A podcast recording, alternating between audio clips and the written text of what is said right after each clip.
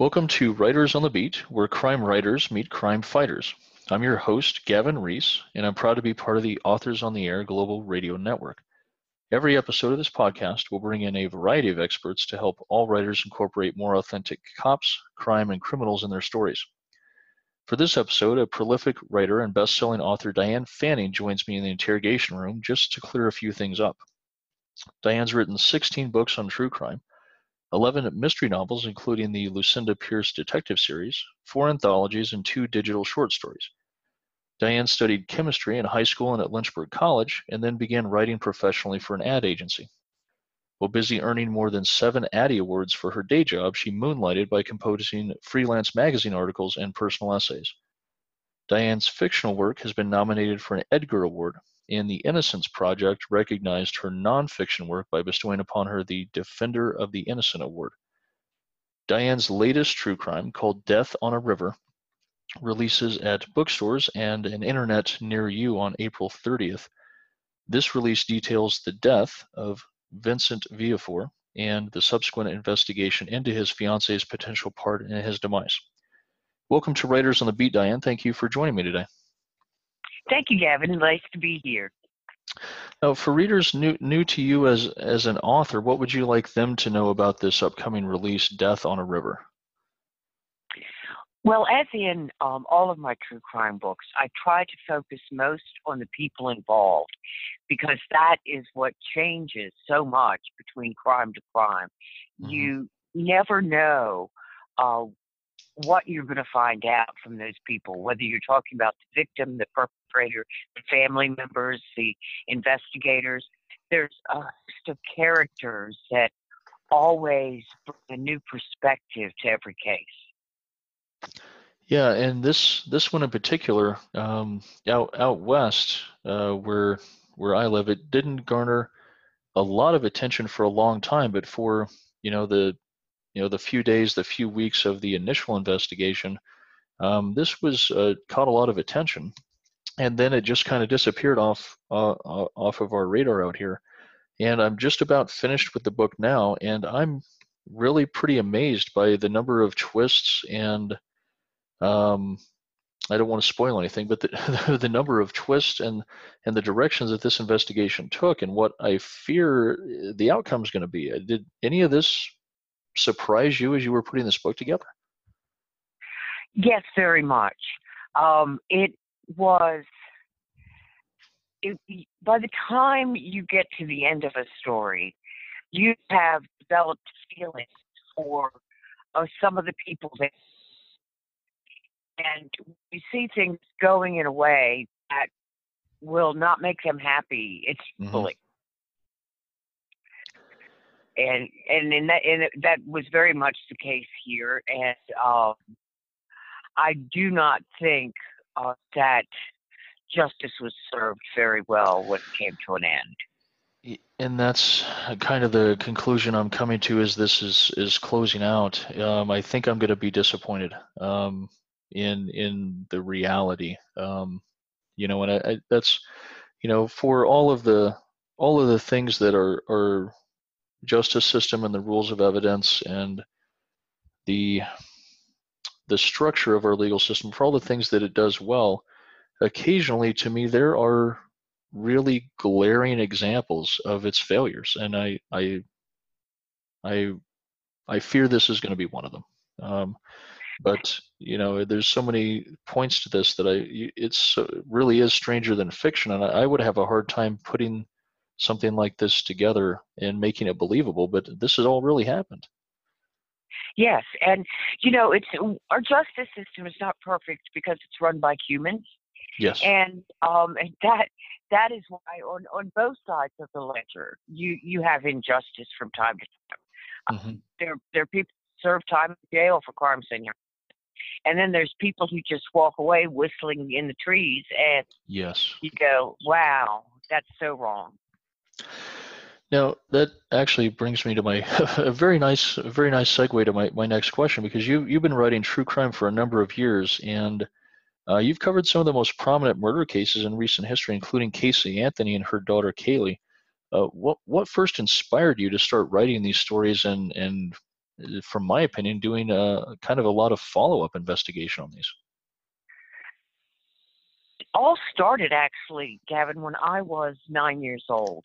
I had out walking with a to our neighborhood, which was half rural and half suburban. And we were going to a rural section, and this man pulled up in his car and asked for directions. We were trying to tell him where to go, and he said, Well, would you show me on this map? And I went over towards his car, and he opened the door, and instead of a map, he was exposing himself. Oh, no. Um, that yeah, and he grabbed hold of my upper arm and started pulling on me, and I was resisting as much as I could, but I was a pretty little kid. Mm-hmm. And um, just then, another car came over the hill and laid on his horn. At that point, the guy let go of my arm and drove off with his car door still open.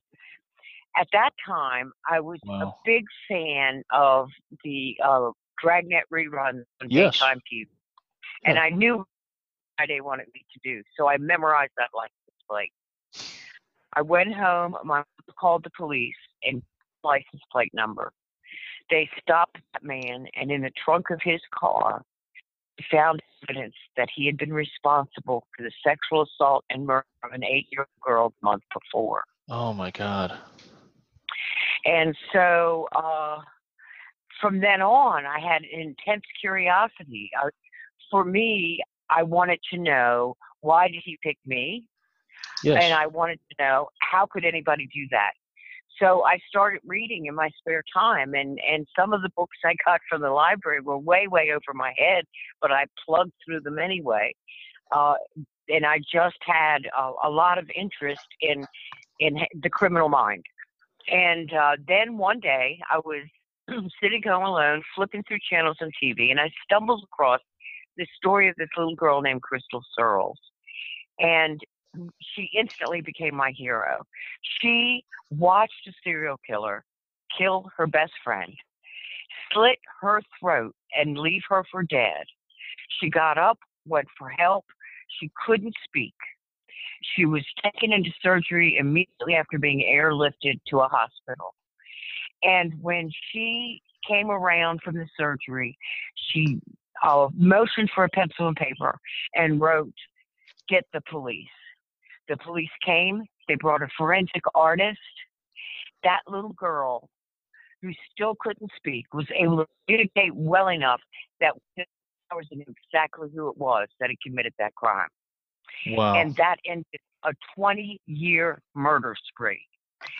This little girl wow. was responsible for stopping serial Jesse cells in his tracks. I just was overcome with emotion about this girl. I mean, she did what I did times 100. And so I, I just had to write about it. I had to write about what she went through. And that's how I ended up getting an agent and then a contract. And that was the first one. Wow. That's, that's incredible. Um, I really, I really appreciate you sharing that with us. There, there are, I think, a number of folks. Uh, I that in the course of their life have interaction or have some some occasion to have something like this um, happen to them or nearly happen to them and almost no one gets out of life without without trauma and i'm really grateful that that in this case this turned out, out to be something really positive that you're able to uh, able to use as uh, as a positive impact on the world around you rather than a, a, a negative crutch or a fear. And I'm, I'm really grateful for that. Well, you know, I, and I think probably because I was um, compelled to find out answers. And that was the most important thing to me rather than um, hiding somewhere under a mm-hmm. rock. You know, it was like I wanted answers, I wanted to understand. And um, the, the wonderful thing about this book is not only did it get my career started as a writer, but it also um, it also was the book that got a, a wrongfully convicted woman, Julie Rea, a new trial. Ultimately, she was found not guilty, and then she got a certificate of actual innocence from the uh, state of Illinois. Wow. So it it did a lot of good things for me. yeah. Oh, absolutely. You know, and it's that's one of the things. You know, especially working um, working as a cop. I you know I think the the public sees us you know out and about trying to you know put put you know the the bad man away and trying to get people convicted. Um, and to me, that you know that's only part of it, right? I mean, we also have to exonerate um, folks who are, you know, initially an investigative lead or a person of interest. Um, and the idea of of putting an innocent person in jail or or especially in prison is horrifying to me. Um, I I think I would probably feel uh, even more elation at having helped free an innocent person than having convicted um, a guilty one. And I, I'm I'm glad that, that this all worked out so well. Yeah, I you know most of the cops I've I've interacted with, I would say that they would feel the same way that they mm-hmm. um, would would want justice and truth over anything else. Yes. Unfortunately, I have found some district attorneys who will not admit that they may have made a mistake. Yes. And I, I that that kind of it, it angers me when it's like yes. right there in your face. Mm-hmm. Yeah, and you know, I I dislike uh, on the one hand that the the DA's office is you know a political position because they are elected. Um, yes. And I personally, um, I'm a, a, bit of a, an, an ideologue, I guess, and I think that everyone in elected office who is in public service, uh, visualize my air quotes right now, but in public service, uh. that they would uphold their oath of office with the same um, vigil and, and, and dedication that I upheld mine. And I, I'm continually disappointed by that in the public public sphere, with you know DAs who want you know to maintain a high conviction rate, you know, going into the next election cycle, so they can say they had you know a 92% conviction rate. Um, when the important thing is justice, not convictions. Um, convictions are a byproduct of justice when necessary, but that's not the end goal. And for people to be unwilling to admit they made a mistake or that they were wrong or that even if all the evidence pointed to the wrong guy and nothing wrong was committed but still the wrong person went to jail that still is a wrong that needs to be rectified and yes. you know i would have a lot more respect and admiration for someone who's willing to have an honest dialogue about it than to hide behind the case and you know well the jury said that you know uh, the jury made their decision Yes, and it's really it's really troubling when a second trial is ordered and the jury comes back and says that the person's not guilty. Mm-hmm. And you've got a DA who, after the first trial, when a guilty verdict was given, he said, "Well, you just got to you got to listen to the judge, the jury. You got to yes. listen to." And then when the yeah. the uh, perpetrator is found to no longer be a perpetrator and is acquitted at trial, mm-hmm. he, the the DA goes, "Oh, well, the jury got it wrong." Well, I'm sorry, you can't you can't have it both ways. No, no, you can't. And you know, I think whether you're whatever role you have in the criminal justice system, uh, at least on the prosecution side, um, I don't think you can become so emotionally invested in in a case or an outcome that you get blinded by it.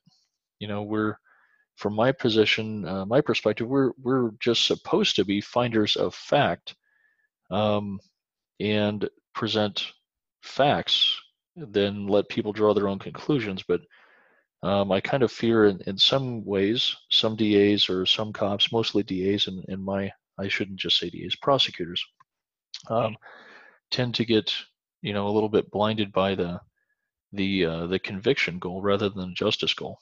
And you know, it's yeah. And if most of them would look in their state constitutions, there is probably a clear spelling out of what they're supposed to be doing, and mm-hmm. that's seeking truth and securing justice. Yeah. Now, when when you start working on a uh, on a book, what is your what is your process like for um, for putting one of these one of these true crimes together? The first I want to do is find names and um, all the names like the the official investigators, the DAs, then uh, the the other people that are a part of the story or a part of the story of the victim's life or mm-hmm. perpetrator's life, and um, to to gather just as many names as I can so that I can get hold of them. And then one of the last questions I always ask somebody when I'm doing an interview is, um, "Who else do you think I should talk to?" Yes. And that usually yields a lot. And so that's that is how I start. It's always with the people. Um, you can't really rely on uh, press reports mm-hmm. because mm-hmm. a lot of times, you know, they're they're going for a deadline, and their deadline means they've got to turn in a story at a certain time. Well, if the if law enforcement is withholding some information to protect their investigation, you're mm-hmm. going to get something that isn't quite accurate yes. in the newspaper. So, um, you know, it, having more time to be able to write it, things and uh, find find those problems uh, that wouldn't be noticed by someone working day to day. When you're when you are going through this and looking at the the information from press reports, from uh, from police reports, and then you know presumably the, the the trial. How do you deal with the information that's in the police report, but for whatever reason, whether it was excluded um, uh, by rules of evidence or the prosecutor didn't bring it in? How do you deal with piece of information you learned from the investigation that didn't influence the jury's decision? Well, I, I still think that information is important. And even if it's wrong, um, like in one book, there was a uh, someone who worked for a sheriff's department who had sworn he saw the perpetrator at a certain place at a certain time. Mm-hmm. Well, that was reported. That even came out on 48 hours, but it turned out it wasn't true. It mm-hmm. wasn't accurate. He was mistaken. Okay. So um, you, you've got that's all part of the story. The the blind alleys that investigators go down is really, to me, part of the story, and it's it explains and defines a an investigation. And when you're seeking truth, you're going to stumble across a lot of mm-hmm. obstacles mm-hmm. because yeah. a lot of times people don't want truth to come out. you don't say. yeah, yeah. yeah yeah you know even even if they don't have direct involvement it's it's amazing to me how many times people will you know be unwilling to to be objective or to to say a bad thing about someone they know because you know they don't want it getting back to you know this person that they had something negative to say even if it's not related to the case um, you know it's it's yeah. very difficult yeah. you know whole whole lot of psychology at play here um, yeah and then and then you run across other people and they're like well, listen, um, she wasn't perfect. You know, the victim, she wasn't perfect. Mm-hmm. Tell you what problems she had because that is part of what made her who she is, and mm-hmm. and they they get that, and and just a lot of times people will put themselves in a bad place to allow themselves to be victimized. Mm-hmm.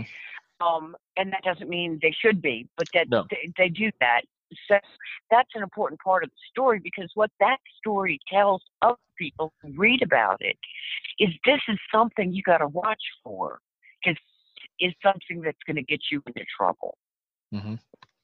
Yeah, you know, and I think there, oftentimes there is a, uh, a, kind of a cautionary tale in in these things. You know, in in my experience, um, random crime, like truly random crime, is is fairly rare. It still exists and still happens, just as uh, as your interaction with uh, uh with uh, um, the the, the yeah yes, thank you. Um, so it you know it can't be excluded, but um, you know for the most part, uh, a lot of a lot of us end up being victimized by our decisions. Um, not that you know we should be victimized or you know we deserve to be, but you know most of the people who harm us are known to us um, you know a lot of the things that happen catastrophe is usually the result of you know a cascade of events, not necessarily a, a lightning strike. Although lightning strikes happen, um, and you know it makes for you know a very complicated and and weaving tale a lot of times to to piece these things together and tell the true three dimensional story of these people. Yeah, and that's why investigators um, even in random crimes, will start first looking at the people closest to the victim because mm-hmm. that's logically where it came from. And it isn't until they eliminate those people and find out they couldn't have done it that they mm-hmm. start moving out further afield. Now, when you're looking at getting a uh, getting all your source material and getting uh, sorting on a new project, I would imagine you have to go through a whole lot of FOIA requests, the Freedom of Information Act requests, um, interviewing the folks involved, and trying to convince them to help help get the truth out. How how much time goes into one of these books? Is it months? Is it years? You know, it depends on the book. It depends on where the crime occurs. There are a lot of jurisdictions that that are pretty free with information, mm-hmm. so that, um, for example, in one there was a, district attorney who uh, he his attitude was once we give the evidence to the defense, then we have given it to the enemy. Therefore, we should give it to everyone. So mm. when you have that kind of situation, you can get everything and and move forward. Um, the thing that makes it most difficult for me is when I'm working on a case in a jurisdiction where they will not allow the investigators to speak to anyone. Wow. Yes. Yeah, then that's hard because they, they're what it's all about as far as the investigative part of finding out who committed this crime. And um, it, it's I think I do a much better job when I can talk directly to the person in charge of that case. But it always doesn't happen. Yeah, you know, there's that's something that I think a lot of people might not appreciate is that as as finders of of fact, um, truth being relative, you know, we're supposed to cops are supposed to document fact, um, and so generally, we can't put in a report. I really think that this guy did it. I really think that he right, was involved. Right. All they can document are the reasons that they think that, but you generally can't even make that statement. So and so is continues to be a person of interest in this case, but you know we're out of leads, or you know we just could never prove it. Um, that doesn't actually get written. So I would imagine it's really hard for you if you can't have that conversation about what happened off the record yeah i mean there like as a storyteller there's important details that that really matter to me like okay well they came in and they sprayed this stuff uh to, to look for blood. What did it smell like? You know you got to have somebody yeah. there to tell you what it smelled like. Um and then on the other hand it's it's really um I think my readers really like it when I can tell them that the, that according to the investigator, it was at this point in the investigation mm-hmm. that suddenly the light went on and they saw exactly what happened. But those points are different places for every investigator. So yes. you've got, you know, it, that's a real interesting thing to be able to see and to understand. And a lot of times, you know, they they'll get to a point where, oh, it could have been this guy and they'll be right in that case and and they move forward from there in that direction. But what what made that light go on? And that's always very interesting i think. Now as as someone who's read a lot of police reports in your time i i have um, from a, especially my time as a as a cop trainer i have a lot of pet peeves about the way that cops write reports and the language that they use. Um, I think a lot of times, you know, we have this cultural need to make ourselves sound more official or more, um, sometimes even more intelligent than we actually are, right? Like, so a few of mine, like I, I really dislike when cops, you know, write that they observed something, right? Like Marie Curie observed the effects of radiation. Cops don't observe anything, you know. We see a motorcycle go down the street. Um, yeah. Yep. Do, do you have any pet peeves that you've developed over time with reading all these police reports? Um, you know, I it's the, the language sometimes seems um, put on like that that Mm-hmm. observed i mean just just speak to me like you'd speak to me do that in the report that would make sense and i guess the only other thing is i mean not in police reports so much but in autopsy reports. They, those are the ones that make me nuts. Wow. um, because they're like so they, it's like they're trying to go over everyone's head. And i'm going really? You know it's like really? Make it simple. Yeah, we we already know you have at least an MD. Calm down. You know you have yeah. Right right. Yeah. Now, how do you see the role of, of true crime writers in our society? Are you- you here to feed America's guilty pleasures, uh, obsession with crime, or do you believe there's something more to your work? I think there's there's a lot more. Um, I I know there are some true crime books who are more focused on the uh, minutia of the actual crime.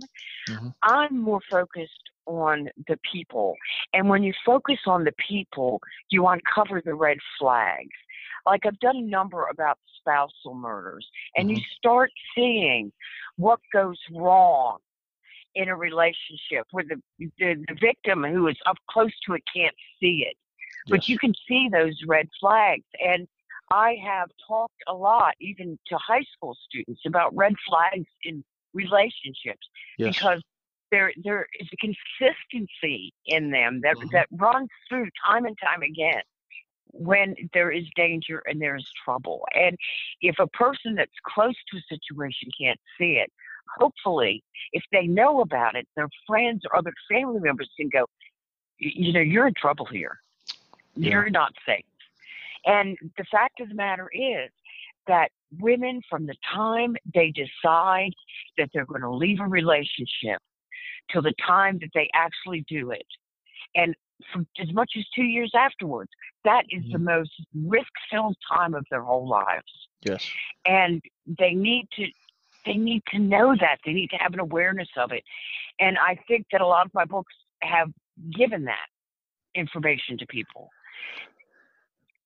Yeah, I, I think that, you know, for from my perspective, um, I think there are a few really important positions in, in our society um, in relation to criminal behavior. And, you know, obviously I have a, a real strong bias for cops, but um, defense attorneys, investigative journalists, and I would add true crime authors um, really have a, to me, a critical role because um, there's no one who's going to be able to explain the complexity of the criminal justice system or the complexity of a single investigation better than someone who can look at it in hindsight with all of the information available, um, not just what was at trial or just what got out to the press. Uh, but also, as you mentioned, there are consistencies, there are patterns of behavior in um, domestic abuse and in um, in a lot of uh, uh, violence among families that when you start seeing those indications, you can at least hopefully maybe you know divert this thing, get off the freeway, do something that um, you can uh, you can to avoid that outcome. Now, in terms of your writing, were who was who was your first writing mentor, and how did that relationship come about? My first writing mentor was another true crime writer who, um, her- Suzy Spencer, who encouraged me to go forward. When I told her I wanted to do what she does, and uh, but I had a full time job and I had kids, so how could I do that? And she said, pick a case that's already gone to trial because then you can go by the records and you can take time and pull it together. Mhm. And so when uh, the first thing I did when I ran across this story of Krystal Surles was I sat down and wrote a chapter and I sent it to her. And I said, Do I have what it takes, do you think? Mhm. and she was very encouraging and and hooked me up um, with my agent Jane Dystel, Oh. who after 18 years is still my agent. So Wow. that was uh, uh, that was a very good thing, and she she helped me get through those uh, jitters over that first book coming out. Now, the uh, getting toward our out of respect for your time, getting toward the the the end here. I've got a, a few that I questions that I ask of just about everyone. Uh, who's your favorite fictional detective or investigator? That would be Dave Robicheaux in the the James Lee Mhm. Burke books, and also my second favorite would be um, Lucas Davenport in the John Sandford books. They uh, both got nods on this uh, on this question before, and I, keeping that keeping that answer in mind. Uh, God forbid it should come to pass, Diane, but if you were to wake up tomorrow and find yourself murdered, what fictional investigator, assassin, or revenge artist would you want on the case? You can have anyone. I'll take Dave. okay, fantastic. Dave gets another nod. I think. Uh, I think. Either that, either that, or if I could have a real one. Yes. There's Johnny Allen. Johnny Allen, and tech, he's a retired Texas Ranger. He is fabulous. Fantastic. It- maybe maybe they can partner up. Now, where, where can readers c- connect with you and your works? Maybe follow a blog, or even uh, maybe even turn you on to your next bestseller. Well, um, I have a website which is just uh, you know http dot uh, colon forward slashes and then it's dianefanning.com. So that's real easy. You don't even have to have the wwws in there. And um, I have on that page, well, it's a bunch of pages, but on that site, I have a sample chapter of all my books. I've got um, a, a, a blog. I've also got sign up for my newsletter. So, and a connection to my email. So you can go there and connect with me in any way you want to. Well, I, I greatly appreciate you uh, making time to uh, join me, Diane, and, and sharing your process and your experience and your stories with us. Um, I'm really hoping that for all, all the best success for you on this latest one, Death on a River. I think it's going to be wildly successful, and I think readers are going to tremendously enjoy it. I'm looking forward to to uh, hearing a lot more of your feedback on it. Well, terrific. It's nice talking to you, Gavin, and uh, let me know if you ever need me again. Fantastic. Well, you've been listening to Writers on the Beat, where crime writers meet crime fighters, a copyrighted broadcast of the Authors on the Air Global Radio Network. I'm your host, Gavin Reese, and this episode's guest has been best-selling true crime and mystery fiction author Diane Fanning. Until next time, take care of yourselves and each other. Be safe out there.